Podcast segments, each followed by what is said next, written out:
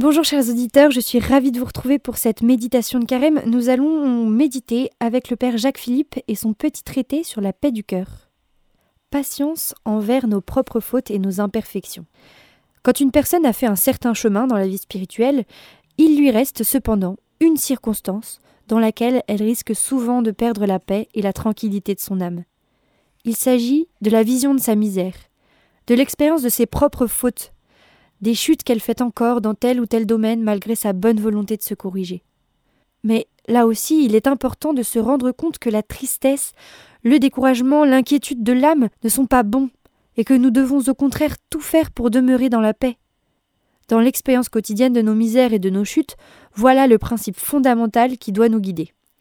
Il ne s'agit pas tant pour nous de faire des efforts surhumains pour éliminer totalement nos imperfections et nos péchés, ce qui de toute façon est hors de portée, mais de savoir retrouver le plus vite possible la paix quand nous sommes tombés dans une faute et quand nous avons été troublés par l'expérience de nos imperfections, en évitant la tristesse et le découragement.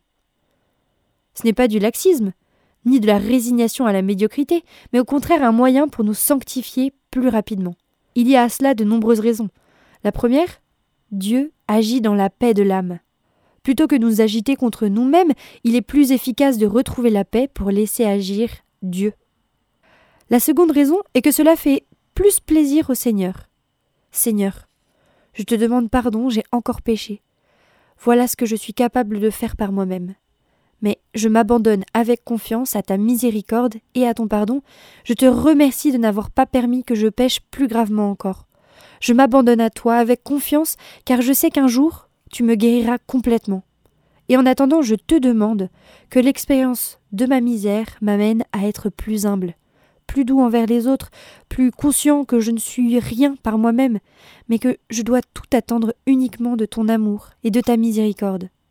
La troisième raison est que le trouble, la tristesse, les découragements que nous ressentons après nos échecs et nos fautes sont rarement purs. Ils sont bien peu souvent la simple douleur d'avoir offensé Dieu.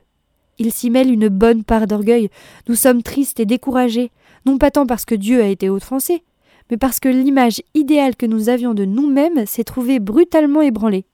Notre douleur est bien souvent celle de l'orgueil blessé. Cette douleur excessive est justement un signe que nous avions mis notre confiance en nous-mêmes et non en Dieu. Et la quatrième raison pour laquelle cette tristesse et ce découragement ne sont pas bons est qu'il ne faut pas prendre trop au tragique nos propres fautes, car Dieu est capable d'en tirer du bien la petite Thérèse de l'Enfant Jésus aimait beaucoup cette phrase de Saint Jean de la Croix. L'amour sait tirer profit de tout, du bien comme du mal qu'il trouve en moi, et transformer toute chose en soi. Notre confiance en Dieu doit aller jusque-là. Croire qu'il est assez bon et assez puissant pour tirer un profit de tout, y compris de nos fautes et de nos infidélités. Quand il cite la phrase de Saint Paul Tout concourt au bien de ceux qui aiment Dieu, Saint Augustin ajoute Etiam peccata, même le péché. Bien sûr, nous devons lutter énergiquement contre le péché et nous corriger de nos imperfections. Dieu vomit les tièdes, et rien ne refroidit tant l'amour que la résignation à une certaine médiocrité. Cette résignation est d'ailleurs un manque de confiance en Dieu et en sa capacité de nous sanctifier. Mais nous ne devons pas nous désoler excessivement de nos fautes, car Dieu est capable d'en faire jaillir un bien, ne serait-ce que pour nous faire grandir dans l'humilité et nous apprendre à mettre un peu moins notre confiance dans nos propres forces et un peu plus en lui seul.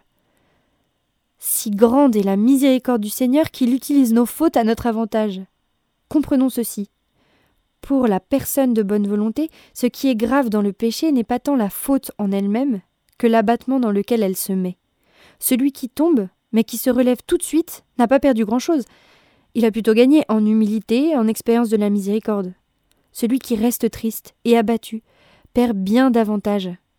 Le signe du progrès spirituel n'est pas tant de ne plus tomber que d'être capable de se relever rapidement de ses chutes.